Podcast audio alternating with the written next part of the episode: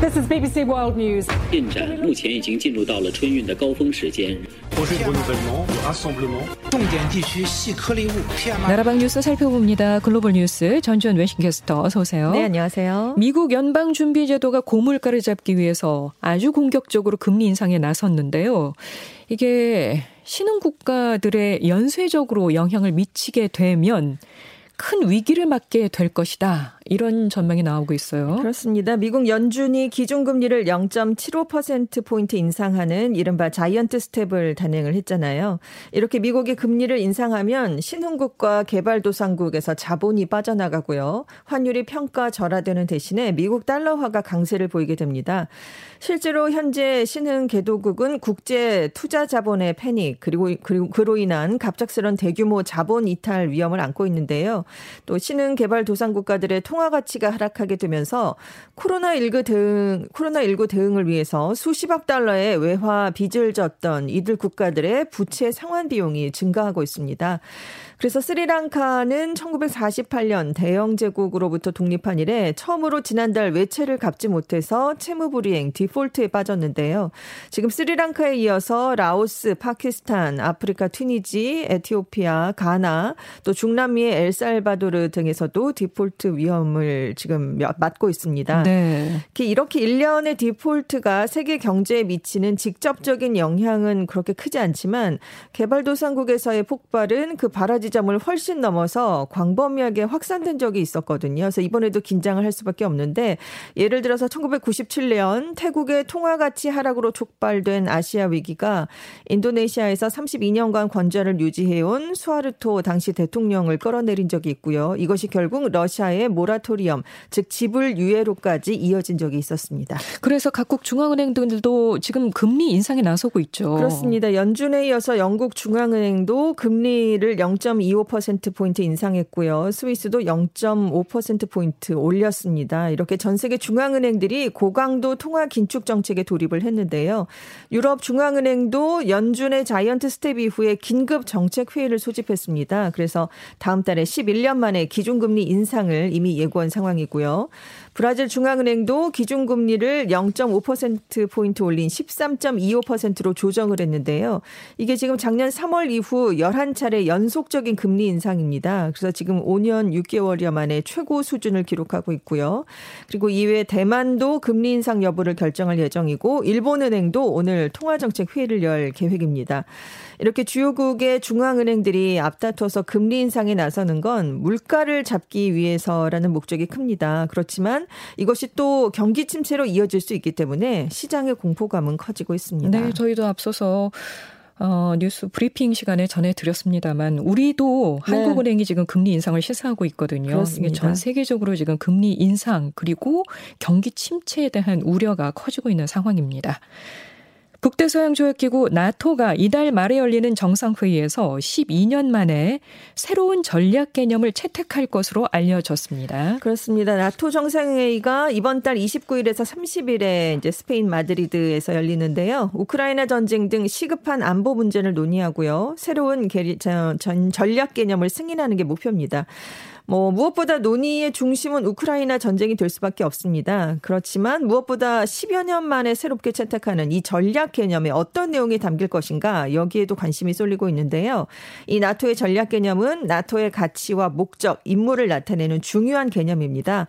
그래서 안보 환경 변화를 반영해서 10년마다 업데이트가 되고 있는데요. 그 시기가 온, 온 거군요. 네, 2010년에 했었거든요. 그래서 이번에 주목을 해 볼 점은 중국과 러시아를 이제 어떻게 규정할 것인가 것인가 이 문제입니다. 그렇죠. 러시아를 이전의 잠재적인 전략적 파트너가 아니라 전략적 적으로 변경을 하고요.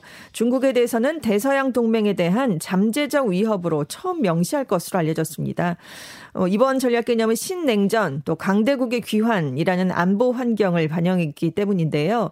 10년 전에 채택했던 개념은 집단 방어, 위기 관리, 협력 안보 같은 3대 핵심 과제 간의 균형을 맞추는 걸 목표로 했습니다. 그러니까 냉전 이후에 러시아 같은 과거의 적, 또 중국과 같은 신흥 강대국이 새로운 세계 질서에 통합될 수 있다 그렇게 믿었기 때문인데요. 그래서 네. 그때는 집단 방어나 억지력의 중요성이 그 전보다 좀 줄었습니다. 그래서 전략적 파트너였는데 네, 이제 이번에는 적 그렇습니다. 위협 이런 단어들이 나오고 있네요. 그렇습니다. 이제 안보 지형이 많이 바뀌었다고 판단을 한 거죠. 그리고 이제 여기에다가 인도 태평양 지역으로의 중심축 전환도 나토가 대응해야 할 과제로 떠올랐습니다. 중국의 전략적인 부상, 인도 태평양 지역의 중요성이 점점 더 커지고 있는 세계에서 지금 미국의 경우는 유럽과 아시아 사이에서 우선 순위를 정해야 하는 그런 과제가 있거든요. 그래서 미국의 행동이 나토와 유럽 안보에 미치는 영향에 대해서 생각을 해야 할 필요가 있기 때문에 나토가 보다 글 로벌한 접근 방식을 개발할 필요가 있다. 이렇게 판단했기 때문입니다. 그렇군요.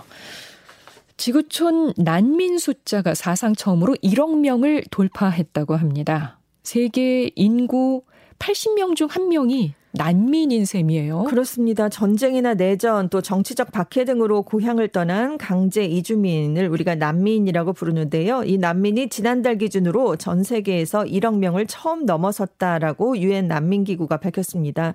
이 강제 이주민 즉 난민이 지난해 말 8,930만 명에서 5개월 새에 12%나 급증을 했는데요. 아무래도 우크라이나 전쟁 때문에 수많은 피난민이 발생한 게 큰 영향을 미쳤습니다. 또 내전으로 고향을 고향을 떠난 아프리카, 아프가니스탄 난민들이 계속해서 늘고 있는 점도 한 요인으로 꼽히고 있는데요. 지금 난민 증가세가 갈수록 높아지고 있다는 게 문제입니다. 작년 수치인 8,930만 명도 그 전해보다 8% 증가한 규모였고요. 그게 10년 전보다는 2배 이상 늘어난 숫자였는데 이제 더 늘어난 셈이죠. 지금 모국을 떠나서 다른 국가에서 보호를 받는 난민이 전체의 한 30% 정도에 해당하는 2,710만 명입니다. 이 중에 중에 3분의 2 이상은 시리아, 베네수엘라, 아프가니스탄, 남수단, 미얀마 이렇게 다섯 개의 국가에서 발생을 했는데요.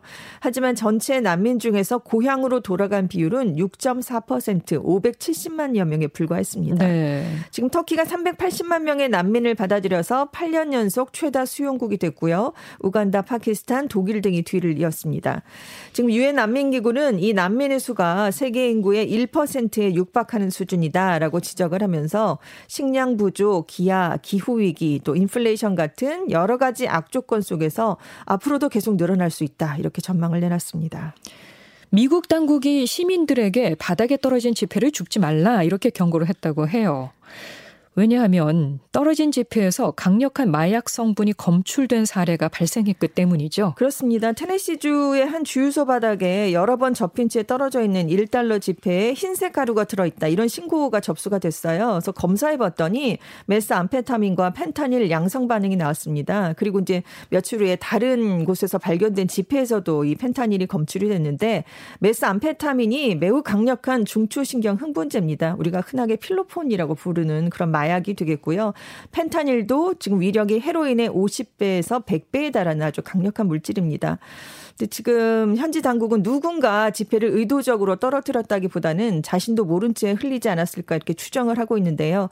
하지만 이런 지폐를 줍는 게 매우 위험하니까 어디서든 접혀 있는 지폐를 주어서는 안 된다라는 사실을 좀 널리 공유해 달라라고 음. 강조했습니다. 네, 이게 치사량이 묻어 있다는 거 아니에요? 네, 그렇습니다. 그렇기 때문에 더욱 더 경고를 크게 하고 있는 것이죠. 지금까지 외신캐스터 전주현 씨 고맙습니다. 네, 감사합니다.